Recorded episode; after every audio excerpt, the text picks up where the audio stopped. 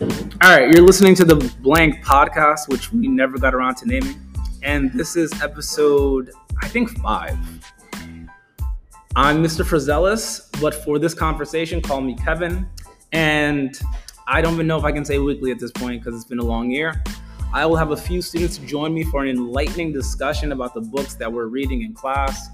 This week, I have Rondell for the first time, Ivan for the second time, Tyrone and Anna here to discuss the famous play from Henrik, Henrik Ibsen, A Doll House. And you guys will share some exciting facts and thoughts and analysis on the play itself since we have finished it in class.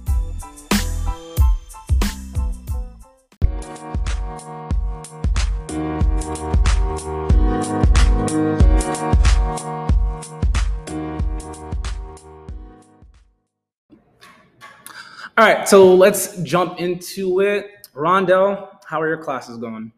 Um, pretty well. Pretty well. All right, why is it going pretty well? So I'm passing. Huh? Yeah, that's usually a plus, man. Ivan, how are your classes going? Terrible. Terrible? The only classes that I need to pass are the only ones I'm failing. So yeah, that, that's fun. Tyrone, how are your classes going? They're going good. I think. Okay. Anna, how are your classes going? Going. All right. I'm making up some work. All right, you're finally making up some work. All right. In a more positive um, lens, let's go with this. And how's your life going in general outside of this whole school? It's hectic. Hectic? Why is the life hectic? My mind feels that way. Too many things going on and changes. You know what I you know actually I did yesterday, and maybe you could try this? A brain dump. Like you take a piece of paper and you just write out everything you're thinking. I tried it out yesterday because sometimes like I definitely get like over overwhelmed. Because there's too many things going on. Plus it's summer. Now we're about to have all this free time. What do we do? I just started just like writing everything and I felt like pretty good. Tyrone, how's your life going? It's going good. Okay. Why? Uh, my grandma hasn't gone off her rocker yet, so that's great. All right, cool. Grandma's usually being sailing in school. Ivan, how's your life going? Honestly, other than school, it's going pretty well because like you know it's summertime, so it's really nice outside usually. Okay. Actually, Ivan, you're in this interesting place. You gotta go to prom in like four, five, six hours. Like, how's that making you feel? Yeah, I mean, I'm, it don't take me too long to get ready. I only really need like an hour and a half. Okay. So I'll be fine. Okay, you got the corsage and everything. Yeah, everything's. Everything's done. Okay. Was that hectic? No, I, I took that with like time and caution, right? Uh, Rondell, how's your life going? Life is good. Okay. Really good. Okay. Um, do you know what you want to do after school now? Yes. What are you doing? Um, learning trade, All right. What trade? welding. Okay, that's cool. That's cool. Everyone has a trade. Everyone, everyone has like a legitimate trade this year. It used to, it used to be people just like, I'm just gonna go to work. Now people are welding. I got two kids with barber. Jalen's back there talking about going to do electrician stuff. You guys are doing some real work. Ivan, what are you doing? Um, definitely college. Where? I don't want to say work. I'm not too proud of it. Where? BMCC. No, no, no. City Tech. But I didn't. I, I was like definitely my least, like, Okay. my last choice. You can always transfer. Yeah, I guess The only college that really matters is the one that you know it's on the diploma at the end. that's true. Tyrone, what are you doing? Either I'm going to college um, for political, Science. yeah, or my dad said he might give me a job for sanitation. Oh, it's not bad. Uh, I feel like you're gonna have to like swell up, swell up a little bit though. Yeah. If you moving those garbage bags. Ow. But I'm just saying. um, I've been going to the gym. I started going to the gym too, like two weeks ago. So. All it should be right. Um, Anna, do you know what you're doing? Um, I'm going to Brooklyn College to study environmental science. Wow. What's what about the environment? How's you all excited? I just love nature overall, and I want to play a part in making it better. All right, that's super cool. A friend of mine is a farmer. She teaches at a school that like has a farm, and they're like with animals and stuff out there. Yeah, like horses and goats and stuff. Do you know horses can do art? You can teach a horse to do art, like to paint and stuff. I'm dead serious. You can teach a horse to do art, huh? Yeah, they're very smart animals. You can teach horses to do all types of stuff. I did not know this. I am now learning a lot. Actually, I'll give you another thing. Another banana? It's really a copy of like this one banana they saved when there was like a banana plague. So we just keep on eating the copy of a copy of a copy of a banana. Now there's a lot of stuff going on. But anyway, Um, segueing to that, what fun stuff is happening to you guys as teenagers? Tyrone, what is trending in the world? What fun stuff is happening to you as a teenager? Um, I don't know. I play video games a lot, so most of my fun stuff comes from like Apex or um, events going on in the play. Oh, what game are you playing right now? Uh, mostly Apex, Genshin. Uh, I got back into Dragon Quest Builders. So, like either first-person shooters or creative games. Ivan, what fun things are happening? Well, I don't really know if it's like trending, but like graduation and prom, things like that, right? Very much dressing up, right? I guess. Good enough. Yeah, I guess that's the exciting part of it. Rondo, what fun things are happening in your universe? Um, I don't really do much but play like games What kind of games? I Call of Duty. Oh. I just like to shoot people. That's all. Good. That's fair. That's fair. It's good. Again, shooting people in the virtual sense. Anna? Um, well, for me, what's fun for me right now is just hanging out with my friends, being outside, and going to the gym. Getting those last days. Ooh, and you go to the gym too? Yeah, Oh, look at you. just six months now. Really? Are we getting swole? What are we doing? We're gonna swell. What are we doing? Super swell, super swole. Wow. I find women at the gym to be interesting because I've been going to the gym for a while. No, I find women going to the gym. I don't mean this in like in a creepy way. I don't, I don't, I don't, I don't mean it in a creepy way. I think it's interesting because again, I think we're all aware of this because of social media, right? We do have like this Instagram fitness culture, and I do think like there's an interesting thing about like what women spend a lot of time at at the gym. Because like again, like I think we all go to like really cheap gyms. I feel like there's some women I will be waiting behind. It's like, all right, so you're gonna do ten sets of squats. Like there's like nothing else we're going to do. But I don't know. I think that's like an interesting thing to me. Well, women do more than just squat. No, I do. I think women do more, but I think some of the women I see at the gym, and I think, and this is something I want to make a point of, like men too, because men will go there with like all their friends and just rock out on the bench press. Oh, yeah. So I wonder, like, how much, what is the impact social media is having on just our going to the gym? Like, are we going to the gym to be healthy, or are we going to the gym just to work on the things that we think we should be working on? Probably the second option. Maybe a bit of both. I feel like sometimes people go to the gym more so to get like the gym bod so they can show it off on Instagram and feel happy about themselves. And then there's some people who genuinely want to get healthy and like get better at taking care of themselves. And again, I judge neither because if I had a six pack, I'd be taking way more photos of myself too. Like I'm just gonna be, I'm just gonna be. Again, I'd be totally into myself if I had the gym bod. I'm not gonna lie. I'd be even more egotistical on a daily basis. I'm just, I, it's just, I just think it's very interesting because I think we are the first generation where social media is having a huge impact on the way we see ourselves, the way we connect with people. So I, I always find that stuff interesting. But again, I will now we will get to A Doll House.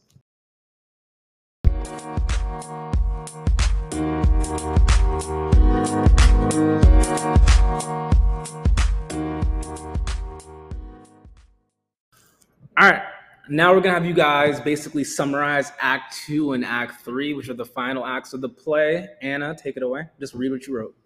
Okay, so in Act Two, Miss Linde tells Nora that she has to take accountability for forging her father's signature. Okay. Rondo, go ahead. Yes. this? These two acts are mainly about Nora. She's going through a lot in these two acts. Nora forged her father's signature, signature to get money. She had been lying to her husband, Tovo. Oh Nora kept telling him that she had raised the money to help him. She doesn't want to tell him the truth because she believes that it will ruin their marriage. During Act 2, Krogstad gets a notice from Torvo. Oh he wants revenge, so he ends up blackmailing Nora. Krogstad plans to expose her, and she can't do anything about it. She can't let Torvo see it, so at the end of Act 2, she tells him to help her with the Tarantella. At the Tarantella, Toro begins to get horny for Nora. She denies him and questions their marriage. He later goes. Later goes in the mailbox and finds the first letter. Torvo begins to get mad at Nora for lying to him. Then he reads the second letter and he is now apologizing to Nora. In Act 3, Nora has had enough of Torvo. She's tired of being played with, so she ends up leaving him and, and her kids. All right, man. Great job. All right.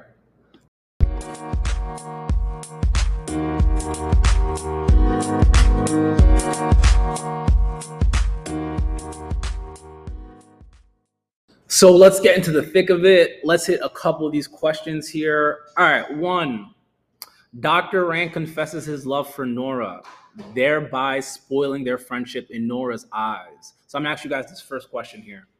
Was Dr. Rank out of line for confessing his love to Nora? Who wants to take this one? Remember, Dr. Rank and Nora best friends. Is he out of line for confessing his love to her? Ivan, go ahead. I definitely think that he was out of line because right, they're best friends. So obviously he knows that she's married, and since they're best friends, um, he would know that she would be loyal to him, right? Yeah. So like, what, what was he thinking when he did that? Right? It kind of just ruined things, made it really awkward. What are Yeah. Tyrone, go ahead. I think the timing was really bad and that was made bad. I Okay. don't think holding your feelings like that is really helpful, and it can often lead to you like either not wanting to be around the person because you're worried about what you might blurt out if wrong situation occurs, or you wanting to be around that person and then almost feeling creepy because you just don't let them know your true intentions. But by letting them know your true intentions and getting it through the air, it lets you be able to. It lets them know like you'll probably need time away from them to like figure yourself out, and also let them know where like your heads have been about them. All right, so you don't think the in- the action itself is bad. think You think the timing is just Yeah. I think the timing was perfect for this case. Okay, explain. What, that he has an illness and he's about to die. And I totally understand why he wants to get those feelings off his shoulder before he passes.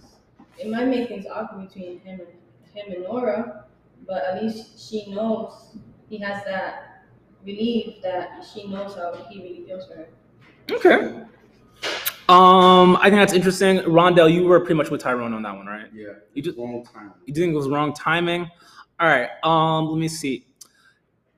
To you guys, him confessing his affection for her and they're being friends, did this indicate to you that he could not see her as an equal by confessing his love for her? Do you think in any way that revealed that the friendship wasn't among equals at this point by him confessing his affection for her? I'm not sure. Maybe because of the time frame, but I wouldn't say generally that would be a thing. Okay. Like I feel like if you like someone in a healthy way, you would see them as your equal. You know, you Okay. wouldn't see them as like someone lesser than you or like a possession you're trying to get. But in the time frame of this book, I could definitely see how that could come off. How Nora could see that from him, as him just like seeing her as a prize he could win, or like something, or like how girls are treated generally. Like their wives are just the husbands just treat them as wives, not actual individual people. Okay. I agree with it too. It makes me think that he was probably only being nice to her and being a, a shoulder for her to cry on because she he has feelings for her. Okay. So it, was the friendship really genuine? Okay. So you and I think that's a natural thing to think. Does anybody think you can have both? Like, listen, we're just friends and this just naturally happens, or do you think this eventually the friendship just gets diminished when stuff like that happens? I think it definitely gets diminished because once you realize, like, oh, right, so I'm just kind of like, you never really saw me how I see you, right? It's just equal. So it's like, it just feels awkward, you know? It's weird because it's like, so you want to do this, but I don't ever do anything like that kind of thing. And those feelings don't they don't go away just because they No. separate. um, I think it can still work. Uh, yeah, I'll speak from experience with this one because I'm am friends with like someone who I had a major crush on, right? Uh, and the most annoying part about it was the fact that like either a they validated my feelings or b they kind of just blamed everything onto me. You know, like oh it's your fault you fell for me, not my fault. Like why are you trying to rope me into it? Which whatever, right? the real problem comes in when it's like a blame game or it's not being spoken about correctly. If you're just gonna be like, okay, well, you you can't, I'm not gonna be with you. Like we're friends. Like that's it. That's kind of disrespectful. You knew they had feelings for you, and now they're trying to tell me these feelings, and of course they know they don't have a chance. You know, of course I know I don't have a chance with you. I've been friends with you for a while now. I know that, but you don't have to kind of like rub it in too. You could just be like, listen, dude, I understand, like, you and me both know this isn't gonna work. Maybe you should just take some time away from me, or like, what, what do you want to do about it? You know, have like an actual conversation instead of just trying to sweep it under the rug and then like pretend it never happened because it did happen. Okay. Wow. Tyrone. Rondell, what do you think? Um, it could probably still work, but it won't be as how it used to be. Okay. It's gonna be some sort of a changes between there. Adjustments. Yeah. Um, do you guys think, and I guess this will just be in your general thoughts here. I mean, do you guys think men and women can be friends? Yes. Okay. Okay. What about you? Okay. Okay. Interesting. Interesting. All right. Uh, let's hit on this next question here. Nora indicates at different times she's willing to stay away from her children to protect them from herself. Is she ever right about that? Is that even a legitimate thing for parents to actually do? Is that really a legitimate thing here that parents can help their children by staying away from them? I mean, I know Rondell said no, but I think that yes, like it's a legit, legitimate thing, right? Because parents realize that they're destructive, right, and chaotic, and they realize that, and they don't want to be near their children. I feel like that's a better approach than like knowing you're like that and trying to stay with them. Because like, let's say they be, they try to become like you, right? Okay. don't really want that, right? So I feel like it is a legitimate thing. Right. Um, before that, you said no. Why do you think no? I say no because as a parent, leaving your children shouldn't come across your head. Okay. They're they're your blood, you know. They Okay. um need to look up to somebody. Okay. For, for instance, right, throughout the whole story, um, Nora's children were asking for her. Mhm. Meaning, in my opinion, I say that they love their mo- their mother more than their father. Mhm. So with her leaving, that just that just shows a sign of like betrayal, I guess. Okay.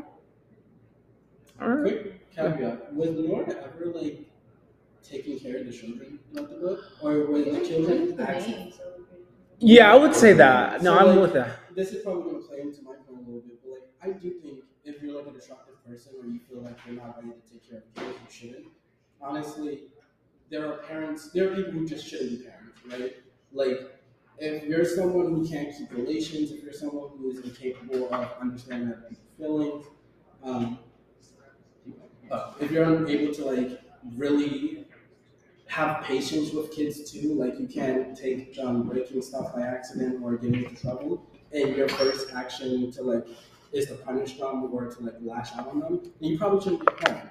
And in the fact that like the maids are taking care of the kids most of the time and not Nora, it kind of gives the opinion that Nora never really even wanted the kids. That she kind of just left them to the maids because she didn't want to actually take care of them. Wow, I never really thought about it like that. That's a really good point. Makes sense. I feel like that's why she has the right to leave. She never really had an input in the house anyway. And if if she really did care about her kids, she would have still included them in her life or whatever she's doing. Mhm. But since she knows that's not actually the case, she's better off alone. Right. There are like bad. There are people with like bad parents, but they still try to keep the kids in their lives in like a form of like visitation, you know, in like small ways that they don't that they know they won't cause any harm to the kids from like their bad habits, but they can still visit in sometimes to see them. But that's not what Nora. Nora was just straight off not wanting to be with the kids at all. So it just gives the impression that she never really planned for them. Interesting. Interesting. Um, let me see. Actually, I think we get to this later, but no, I think that's an actually really interesting conversation here.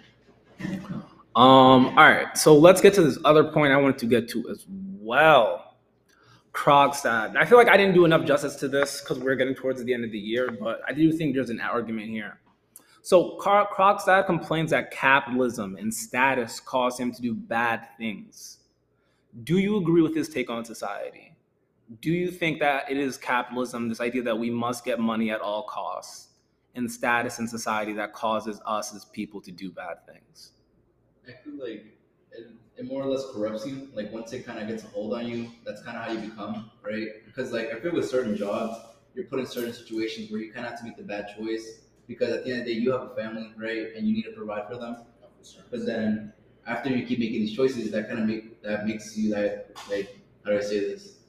It ties into your character, and that's how you just are as a person from then on. It influences you, right? There you go. Like the problem with capitalism is that it starts from when you're born. You're born into the system, so you're gonna grow up in the system, right?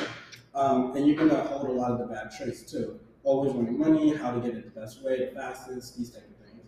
But I don't necessarily think that as an adult, it rules your life as much as you think it would. I feel like as an adult, or even someone who's like our age, like 18, 19, or whatever, you have the ability to take a self to like take a moment to self reflect, self reflect on yourself, and be like, do I want to be a part of this system and just like another um gear Cog? Yeah. Uh, or do I want to like change myself and try to do my best to like break the mold of it? Um. So I agree. So I agree with you. I think ca- capitalism in the end, and I don't know if like like if socialism's the answer, but I do think capitalism in the end just destroys everything possible, right? Like it just does. Certain like for instance, like baby formula. If you really think about it, should that be like a capitalist thing, or should we just like should that just be something that has like access to everybody? But again, whole different conversation. But I kind of so I I see what the point you're making. Like as an adult, maybe capitalism doesn't have as much control as you think.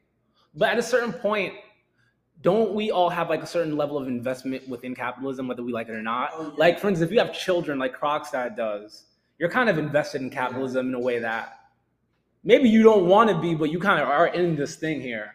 Right. But in that case, you can still have your personality fall back on, right? I Okay. mean, you don't have to be a dick just because you have a workplace that like molds you to be like that. Like, um, this might be spotty, but like health insurance. Yes. Health insurance is never really that great in America, and in some cases, it can even they work against us to get more money out of us, right? Yeah. But just because you work for health insurance or you work in that type of environment doesn't mean that you can't be sympathetic to the people you're hurting or like sympathetic to other people's problems.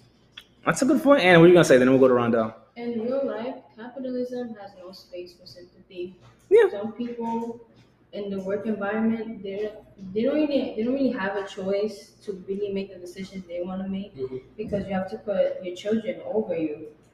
And a lot of the times, the capitalist jobs that they work is just either you're at the top or you're at the bottom, and you have to fight which one to do. And in his situation too, Mrs. Linde left them because of capitalism. She had to find. Yes, that's a great point. And that even that motivates him even more to just keep doing bad things because maybe that will get him up there like the other people. Also, I think you made a really good point, and I think we noticed in the text. No one really has sympathy for anyone in this story. No one really, like, you really think about it, no one has sympathy for anyone. Helmer doesn't have it for Nora. Nora doesn't have it for Krogstad. Krogstad doesn't have it for Nora. No one really has sympathy for anyone because everyone kind of is in this weird way just out to get theirs as much as possible with whatever little power they do have. I think next year I really might just teach this in a very capitalistic sense. But Rondell, go ahead. I just have to use the restroom. How you have to use the restroom? Go ahead. All right, but actually, we'll stop there. Um, we'll wait for you to.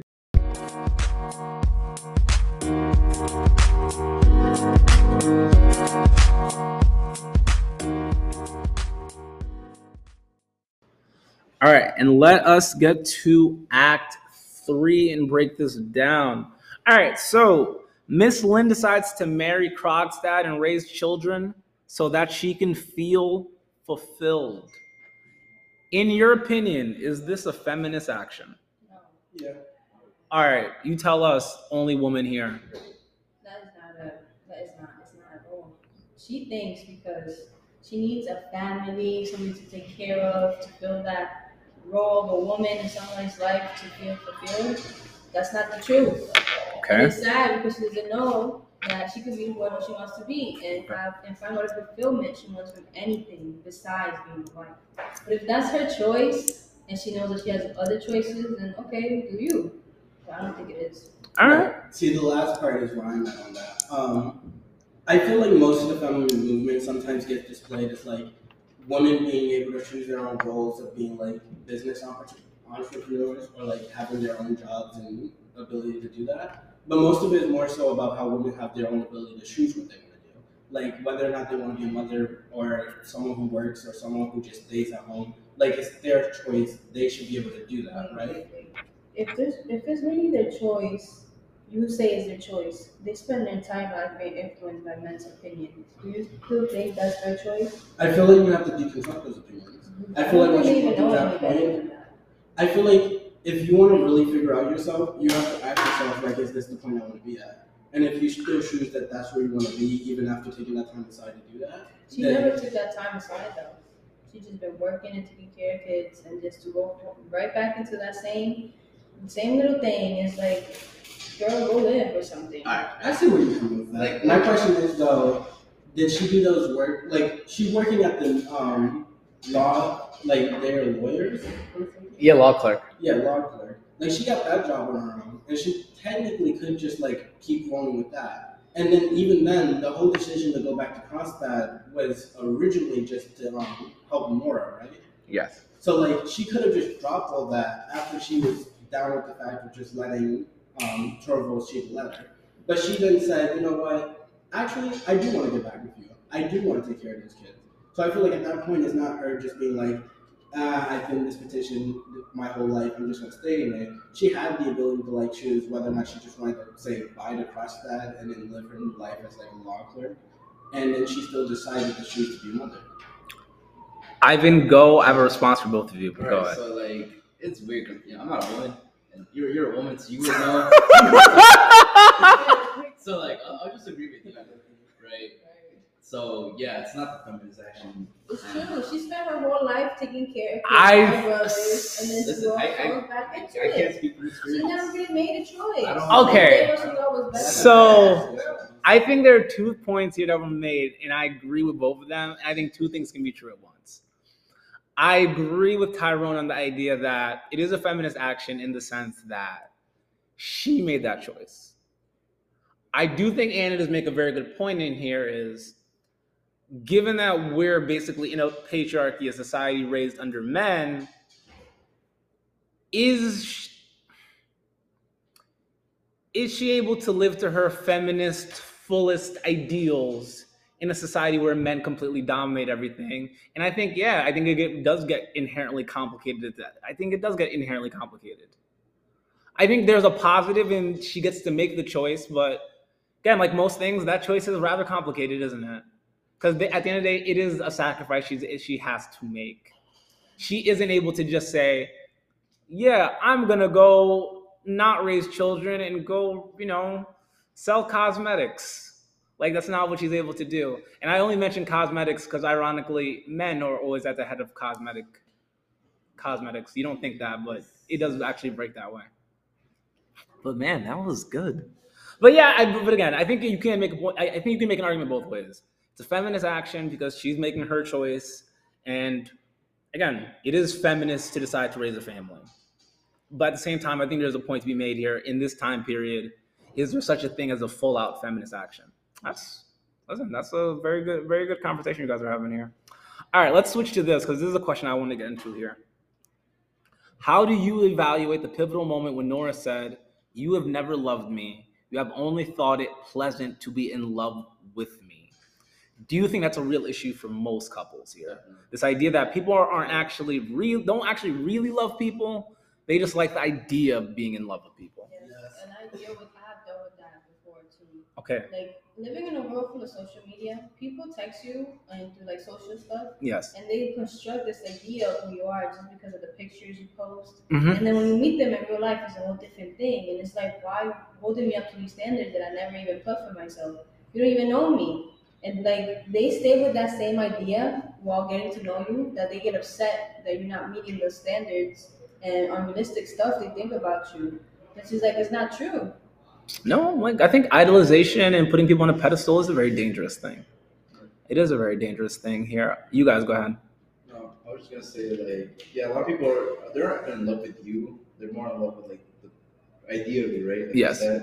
And I feel like that's another reason why when people in relationships they say like I love you really soon, I feel like but I don't think they really mean Yeah. it. Or Right. understand it. Right, right, right. I think they're just like, oh, I love the idea of us being together and you know me being able to tell everyone that we're a couple kind of thing, right? If people like telling others, oh yeah, I have someone like like I'm dating someone, right? Good people like enjoy doing that more than the actual person, because I feel like if you were to really love someone, like you, it, it'd be it'd be way different. You know what I mean? Like, because in reality, I feel like most of these couples really couldn't stand each other, right?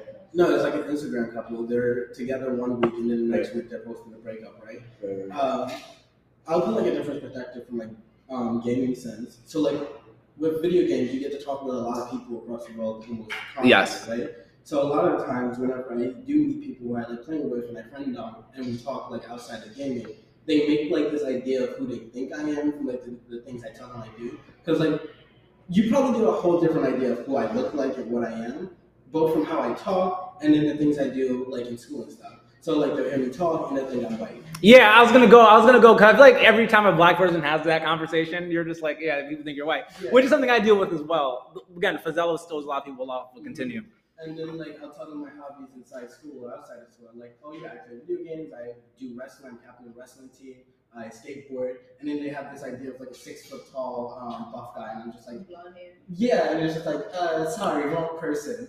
Um, some people like mistake my age too. They'll say it, it's so weird too because it goes back and forth. Some people think that I'm like 24, 25, and then some people are like, no, you sound like you're 15, 16. I'm just like, well, I get that one. 24, 25 is kind of weird for me. Um, it's just like people don't really think about the person, and they more so just construct the idea based on what they get. They're they're projecting. They're Right. projecting to you.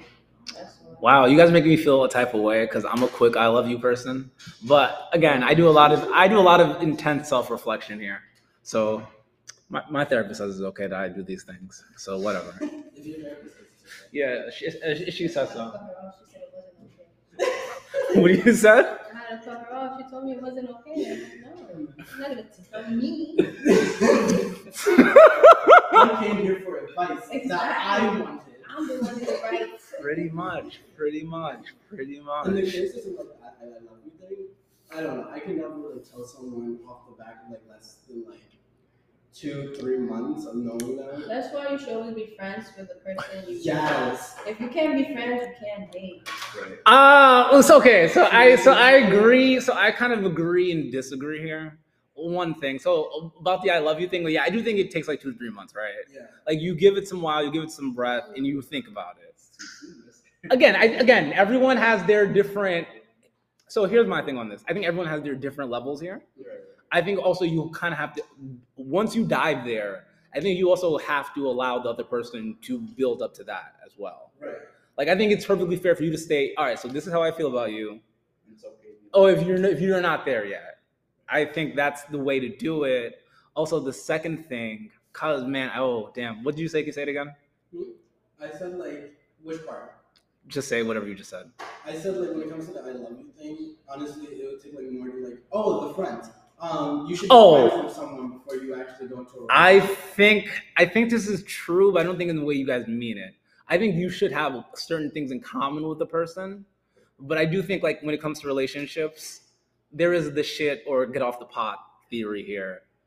We can't just be out here like, oh, we're just gonna build a friendship. Like, no, eventually you kind of have to let people know how you feel about them. Oh yeah, no. I would say like maybe like a couple of weeks in, you let them know like, hey, I actually feel more about you. It's Okay, yeah, no, yeah, no, okay, I, I agree with you. you communicate, you can Right. still Yeah. have a Communication. friendship Yes. feelings if it's mutual. Yeah. But nowadays, people do not like that. They want to get straight to the point. Right. Like I'm not gonna date you. I met you two weeks ago. And you're posting me on social media. You want to meet? You want me to meet with you? It's weird. It's weird. It's too. Too listen, yeah, the, listen. The world moves quickly. I can't, I can't deny that. The world does move quickly, especially for you guys, because everything is so instantaneous. Too many. Too many It's- stuff to catch up to. It's instantaneous, and I also think you guys suffer from the idea that everything's so available in a way that I don't know that things were available to. Well, I know for a fact it wasn't available to us. Like you just go on your phone. Like someone made a really great point once. It's weird that we text people, and I'm guilty of this, and we expect like an immediate reaction. Where like back in my day, like when I was like five, eight, man, listen, you called someone on the phone, you had no idea if you were ever gonna get in contact with them because people left their houses without their phones, and they might call you like a day later, or the two days later. Or like I was listening to like I don't know if you guys watched the Michael Jordan documentary during like um COVID. So his like dad, like his dad got on the road, someone like killed his dad or whatever.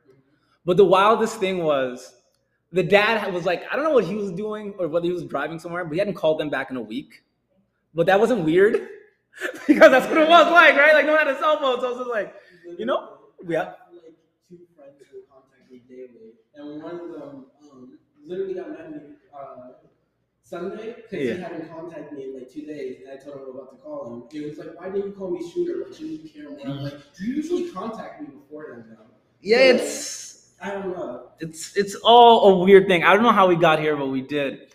All right, um, let's get to these two last questions here. How would you critique Nora's proclamation?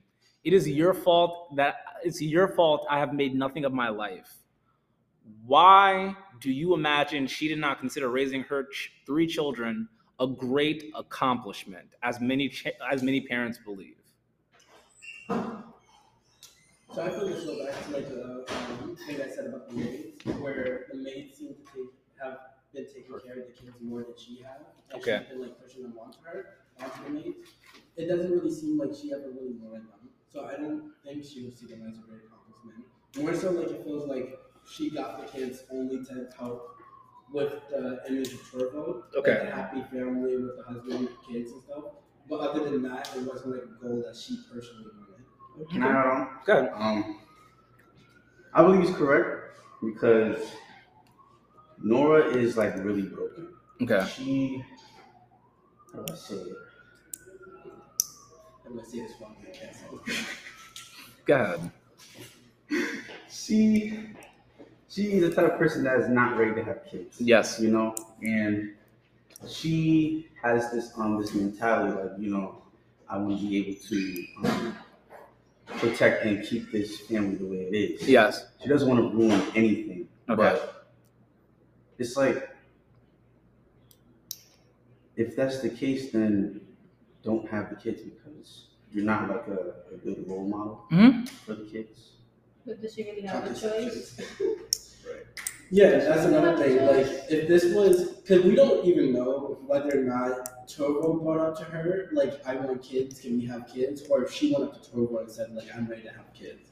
It could have been like Torvald just out of nowhere, like, she just got pregnant out of nowhere, and Torvald didn't want her to get rid of the kids, so she just kept the kids. Which, honestly, with this time frame and how we've seen Torvald act towards her, isn't that far of a stress. So it's possible that she really didn't want the kids and that she just had to have them. Like she didn't have a choice. What do you two think? Um, I want to say that considering her her past of her growing up, she talks. She tells us in the book how she was a doll child to her Mhm. mother, and being with Torvald just pushed that agenda. Mhm. And her seeing that her kids are literally the same as she was when she was a kid, it's like it's too much for her to stay with them because they're her doll children. She doesn't actually see them as kids she wanted to raise and put Mm. herself into. So they're just kids that she had to make her husband happy. Okay, so in her mind, none of them are actual real people. Yeah. They're just kind of like, I oh, mean, she's still she's still immature at the brain, to be honest. Okay. And She re- she realizes she realizes that that's why she has to leave and really become her own person to make better choices. okay. I have, Twenty have a thought here. Like, um, I think because she became a mother, she kind of reacted the way mothers should react. Like they should love their children unconditionally. Like they should be like this motherly figure. But her herself, I don't think she really felt it. She kind of just like played the part, but she didn't really She want to play the the part. title. Right. Because nobody else really like it was like she was supposed to, you know. But I don't think she really ever wanted to be a mother. All right, so let me ask you this question. Bringing it back into the real world, outside of Ibsen's universe, do you actually think most people actually like their kids? No. Mm, I mean, I mean, I'm What do you kinda- mean? Bro, I, I've worked, I've, I've Like babysat parents? before, and I have a lot of experience with kids. And when I tell you, they have this little, they have this thing with their kids that they just like, you don't like her, do you? We don't, because Oh. either because of the circumstances they have their kids, and they project into their kids, and they hold a grudge, and it's subconsciously there. That's why they treat their kids the way they do. It's like I've been seeing it from afar, and it's so sad because they don't deserve that. But it's like at the same time, you have to be the bigger person. And some some parents aren't the bigger person because they're still so immature about it. Right. I know. Also, like I feel like what a lot of parents do is like they think that just because you play, they play their part as you know your mother, they expect things from you too. They're like, oh, you can't do certain things, or like, oh, since I fed you and I you know put a roof over your head, it's like you owe me this. But like at the same time, children never ask me one kind of thing. Mhm. So I feel like they, they really don't want kids, right? They just kind of had them and now they're kind of stuck with them, right? Because that's what happens. You're stuck with kids usually. Also, and this is the thing you don't think about. Having children is directly tied to capitalism. Oh yeah. Because, like, again, we need to feed because we need to feed the workforce. That's why they they trying to ban it. Well, yeah, well, yeah. I mean, that's an argument. That's literally an argument that was made in the Supreme Court for it. Like, we do need people They to feed this workforce. to have more workers. Yeah, pretty much. Um, Like, But then Okay. let your kids die in a school shooting, which is like That and then there's also adoption system and every other common system that helps with kids, also child care. But like in the terms of the real worker, immigration literally fixes that problem every time. do you understand how hard immi- immigrants have been doing? Oh no, they have a hard but in the sense of like we need more workers. Immigration helps with that. We bring in people from other countries. You sound very xenophobic. no, I, I think. Wait, Doesn't what do you mean like that? No, no, no, no, no. I, I think you're. I, I hear so many white people say the same thing. What do you mean? That we need. That, that we need immigrants for working. Like, Oh, I no, I got it, I got it, I got it, I got it, I got it, I got it. No, no, no, no, no, no, I don't know. no, no, no, no, no, no, no, no, no. No. No, I think no, I think you're misunderstanding what he means. I think- no, no. I think I think what he's trying to say, and Tyrone, you tell me if you're wrong, is the basic idea. If you're looking at it at a capitalistic, at a purely capitalistic perspective, immigration would solve the issue of getting more workers. Yeah. So then, so then, immigration would solve the issue of getting more workers. So that wouldn't need to affect abortion. But That's to affect immigrants. Huh? When it comes to the This- problems for immigrants, I do think we need to do things to make their lives easier in America. I'm not saying we should just bring them in and then push them into factories. Hell no, that'd be unhuman, right? I want them to have actual lives in America, be able to live their life here while also getting jobs. And in How the are they case gonna of do that by being undocumented? no, I don't think they should just come in and leave. You know how hard it is. I know. I want the documents to go lower. I don't want the. I want the. my Realistically, goal- realistically, a lot of immigrants here do not have documents. yes, Yeah. For me, myself, I was not an American citizen until last year. really, Yes. Yes. really, I was born here. I did not know that. Where were you born? Nah, you're not gonna snitch on me. Where where were you born? I'm from DR. Oh, okay. I'm over there. No. Okay. Yeah. Oh, actually- And you have so many consequences just by not being American citizen. Oh yeah. Yeah. You it have no sucks. benefits at No, no health insurance. No. Exactly. It. Actually, well, most Americans don't have health insurance. Fair enough. Instead of being an immigrant with no No, no, it's- Yeah, it's a double. It's a double negative. No, it is a double negative. No, when I say like I want more immigrants, I want like the overwhelming like the. You want us to be nicer to immigrants. Yes, I want us to have Yes. better border control in the sense of like making it easier for them to come in. I know for a fact that like even if you go to like get um asylum, you can get turned away Yes. for asylum, which is insane because it's the thing you're supposed to do. So it's like really stupid. Our immigration laws are really, really stupid. Even though they rely on immigrants, right? Literally, Yes. which is so sad and it's so fucking stupid. Let us pivot to this last question because I need to use the bathroom too. But anyway, so Nora leaves her children behind to find herself. Can you guys defend this? And can you argue that parents should be able to do this in real life? Yes. Yes. 100%. All right, Ivan, start me off. Um, right. If you're unfit to care after your children, you shouldn't have any, right? But let's say you did have children, Yes. you kind of stuck with them, they're out here, right? Yes. Then it should be okay for you to drop them off with someone that does want children and can take care of them. Because at the end of the day, being raised by someone who does want you and knows how to raise you is going to be a lot better than being raised by someone who doesn't want you and doesn't know what to do with you. Okay. Good. I want to add an example to that, a real Okay. world example. Let's say a, a mother with an addiction. Yes. She has to leave her kids behind and better herself, and that could take months, years. But she made that decision by giving up her kids so they could be with somebody that cares for them like a kid should.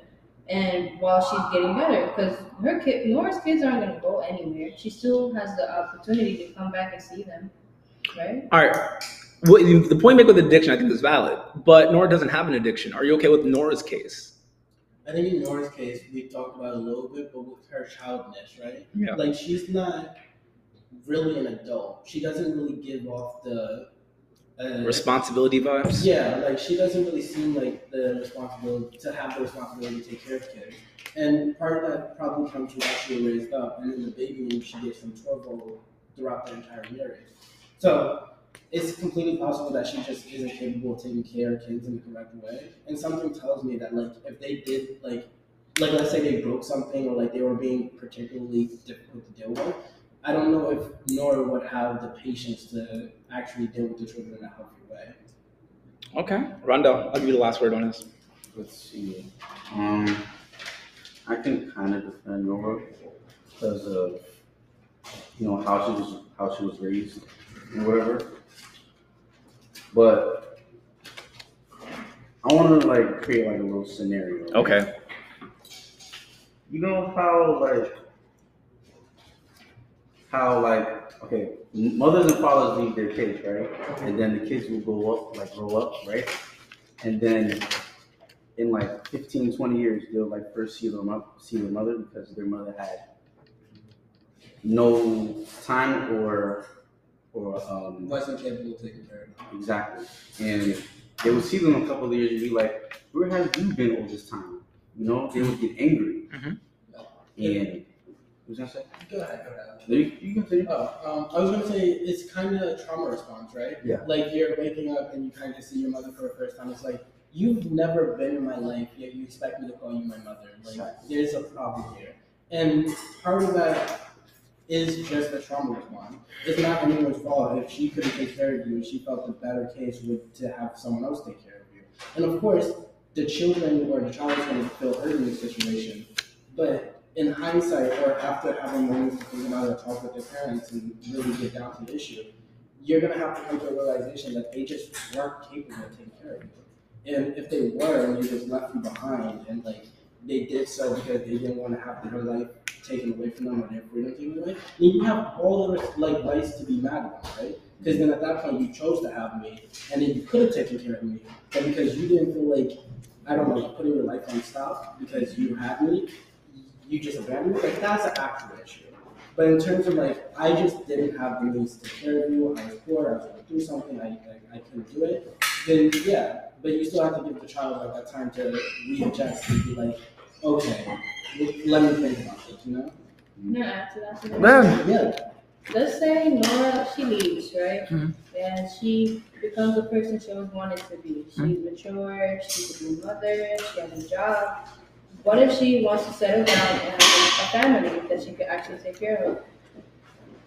Is, is she like, would that be okay? Would it be fair to her children? I think in that case it's fair, but I think she'd have to go back and try to build a relationship with her children. Right. I think she'd have to. I think she'd have to go do that. What if she doesn't, she doesn't want anything to do with that life anymore? So she there and she starts having family, but she's I mean, though. I mean, c- c- yeah, I think it's harsh. 'cause I feel like as of like this point, if a man did that, If that's the I don't know, we'd be a fan of it. If that's the case, I- I'm not, and I'm not. I don't support none of saying this. it's right, but no, no, no. If could it, not, right, Could it happen? But would I support it? No. No. If it did happen, the only way I can see it like not condemning you to hell is if you completely erase yourself in their life, right? Like you made the decision to just never go back and never talk to them or anything. Because I feel like coming back into their lives after telling them, oh I yeah, I have a whole new family. I still, I still don't love it because I feel like we're really assuming Bobby, Ivar, and Emmy here don't ever think about Nora. everything. Like she was a person. She, they were a person they knew. She was a person they knew. No, I think like if she does it beforehand, like before she has the kids, or even before she gets the husband or whatever, like a new husband, that would be fine, and just recreating that connection. But at the same time, I couldn't justify that if you like you had a whole new family and then you just suddenly woke up one day and was like, I have three kids. I had. I, left behind. I need to go. I need to go reconnect with is them. this like Like, that's actually realistic? yeah. And this is like happening out there. This is no, this is wild. This is real. This is really wild. Um, one point I do want to make before I finish this up. Someone did make an interesting point, right? Like to what Ivan's point was of, you know, you have this relationship with your parents, and there's like, I do this for you, I do this for you, I do this for you. It almost begs, how do you have a relationship with your parents when you don't necess- when you don't need them to do those things for you? Mm-hmm. Like when you move out, I don't need you to buy this for me. I don't need you to wake me up. I don't need you to make me breakfast. I can do that. What is our relationship then? At that point, that's where I like stand on this issue of like where parents say we're not friends. I'm the parent, you're the child. Mm. That's how you kill your relationship after I move out. You know, because if you're my friend, I'm gonna keep talking to you after I move out. I'm gonna want to keep in contact with you. You know, me and my mother are close, like almost inseparable. So when I move out, I'm not just gonna cut contact with her because I'm gonna want to talk to you again, right? Mhm. But if you're just gonna act like someone who took care of me because you kind of had to, or like I took care of you because you're a child, then like okay, I'm gonna treat you like a teacher or something. Like okay, I see you every day, but in the moment I don't have to, don't expect me to call back. Okay. All right. So I'm gonna end there, guys. That was a tremendous conversation.